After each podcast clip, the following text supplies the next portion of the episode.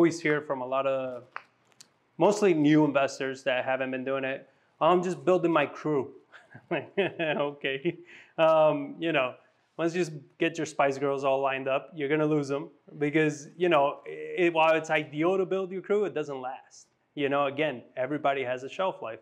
So the way that we've seen it, and we've done a lot of renovations, we've done a lot of projects, is we've come to a, a determination of saying, all right, what we need to do is we need to hire a project manager that works for us. He's our employee, right? So he gets a salary, he gets paid. His job is to do what John is doing.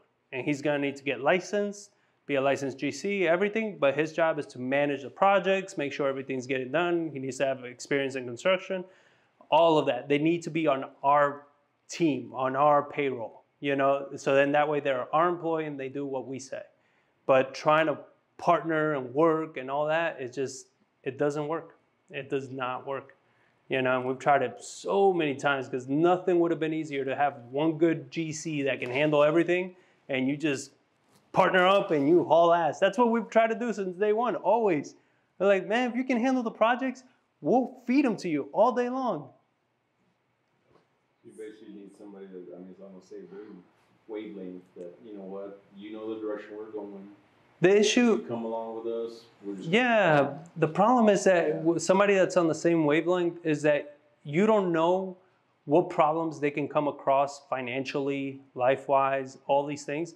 Because we've had great guys that all of a sudden life happens to them and they're no longer great guys, right? And it's like you can't anticipate it, you can't predict it, it just happens, right? So it's those things that you just can't you can't bet on, you can't, you know, count on. So hiring somebody that has to show up to work and they get a paycheck and they know they can count on it every month they have that paycheck and you know we're thinking maybe a compensation of like a profit you know split of if you can keep it under you know this price point or if you can increase the profits that we're making by managing the rehab correctly you'll get a percentage of the profit you know incentivizing them to be to make sure to always do a good job and everything but even still a decision that we made recently was we are not taking on any projects that are pretty much 45 grand and up or any like major renovations just because it, it's it's not something that we can scale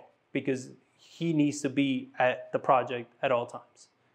And then something like that is just you're always going to be at a certain amount of projects so we do more quicker uh, renovations things are not we're not moving walls we're not doing additions we're not doing anything. So it's easier to find the labor pool because now you don't require somebody with so much experience or so much knowledge. You're doing mostly you know simple stuff that many people have done many times right? And you just require a little management.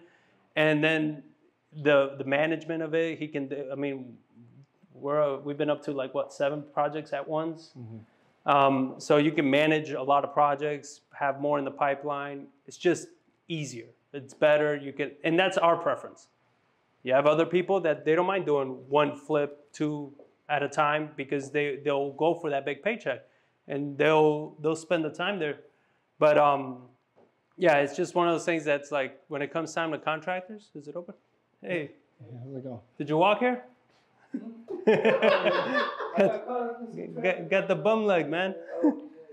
Um, but yeah, when it when it comes to the contractors and everything, it's he became licensed just so we can keep control and not have to rely on a contractor in case, you know, things like this. And we do want to do more new construction because we like the process of this, and we see that you know inventory is so low.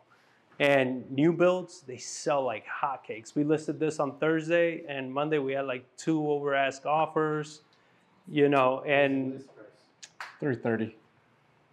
Wow.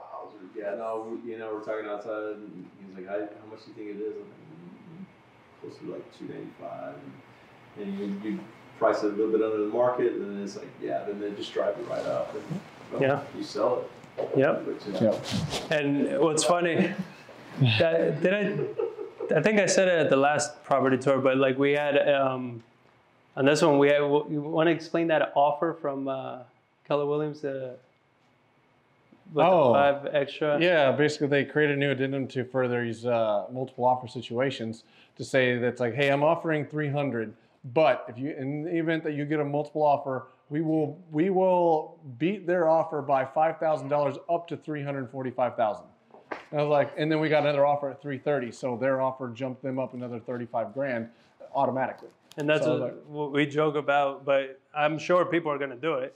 I was like, what's to stop somebody from saying, hey, how about you submit an offer for 340? Because they're willing to go up to 345. So if you submit an offer for 340, then we'll get them for 345, right? It's like nothing stopping anybody from doing that. Aside that's, in our opinion, it's unethical and you're a douchebag, but at the end of the day, you know, it's your decision. We obviously, I was gonna say subject to appraisal. eh, Yeah. yeah, no, yeah. Well, they wa- they they waived their appraisal yeah. fully, so it doesn't really matter what it appraised for. It says as long as they they were putting they were putting like 150 grand down. So as long as it appraised for what the loan balance is, which is like 185, like it's like oh yeah, it's gonna be well over 185. So they're not going anywhere.